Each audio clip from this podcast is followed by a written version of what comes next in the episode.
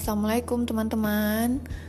Uh, mohon maaf uh, melanjutkan episode Connecting the Dots 1.2 yang tadi terputus karena ada sesuatu dan lain hal. Saya lanjutkan kembali untuk episode Connecting the Dots 2.2. Jadi ini melanjutkan untuk episode yang sebelumnya ya. Uh, masih cerita saya tentang tugas di misi ketujuh penyelaman samudra di Institut Ibu Profesional ini uh, diskusi tentang materi kerangka berpikir dan piramida ibu profesional. Ini diskusi selanjutnya di uh, pandu oleh Mbak Tri Putri Yuniarti selaku Widya Iswara di Institut Ibu Profesional. Yang mana kerangka berpikir dan piramida ini sangat erat kaitannya uh, dengan core value Institut Ibu Profesional. Untuk core value itu sendiri ada lima di Institut Ibu Profesional. Yang pertama adalah belajar, kedua berkembang, ketiga berkarya, keempat berbagi, kelima berdampak. Jadi eh, yang Ibu Septi lakukan sejak beliau menikah, kemudian membersamai putra putri beliau adalah terus belajar untuk mengembangkan diri dalam manajemen keluarga, dan mengelola rasa cinta dalam keluarga sehingga menjadi ibu dan keluarga yang produktif, bisa berkarya, berbagi, dan berdampak. Nah, itu terus dilakukan oleh Ibu Septi dan ditularkan kepada member ibu profesional sampai saat ini, sehingga muncullah komunitas ibu profesional. Nah, di tugas ini, di misi ketujuh ini, kami diberikan template itu berupa titik-titik yang harus dihubungkan sehingga membentuk suatu pola oleh uh, para widya iswara. Karena saya masih belum bisa move on dari pola piramida, jadi kelima titik tersebut saya hubungkan membentuk piramida terbalik dengan empat sudut di atas dan satu ujungnya itu berada di bawah. Kemudian di setiap titik ini diberi pertanyaan oleh para widya iswara yang harus kami jawab. Pertanyaannya itu ada lima. Yang pertama adalah apa yang membuat saya unik atau apa yang membuat kami unik. Jadi masing-masing mahasiswa itu menjawab dengan versinya masing-masing.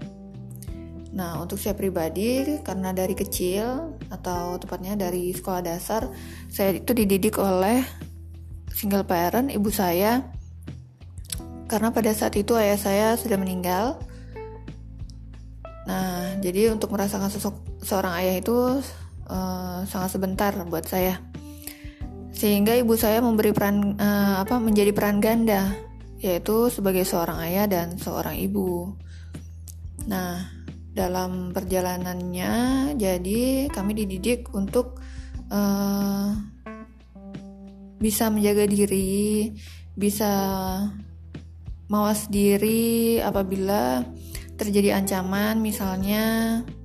Jadi ibu saya mengajarkan bagaimana caranya agar kita bisa membatasi diri apabila terjadi atau melihat pergaulan yang mungkin kurang apa mendukung atau kurang baik lah seperti itu. Jadi ibu saya sudah memberikan atau memberi pelajaran kepada kami anak-anaknya ini. Kemudian uh, yang buat saya unik uh, adalah pengajaran mungkin pengajaran dari ibu saya kalau uh, saya harus bisa sampai besar nanti harus bisa membawa diri saya itu ke arah yang lebih baik begitu. Kemudian pertanyaan yang kedua adalah seperti apa saya ini atau seperti apa kami ini uh, para mahasiswa di komunitas ibu profesional jadi uh, pelajaran hidup yang ibu saya ajarkan adalah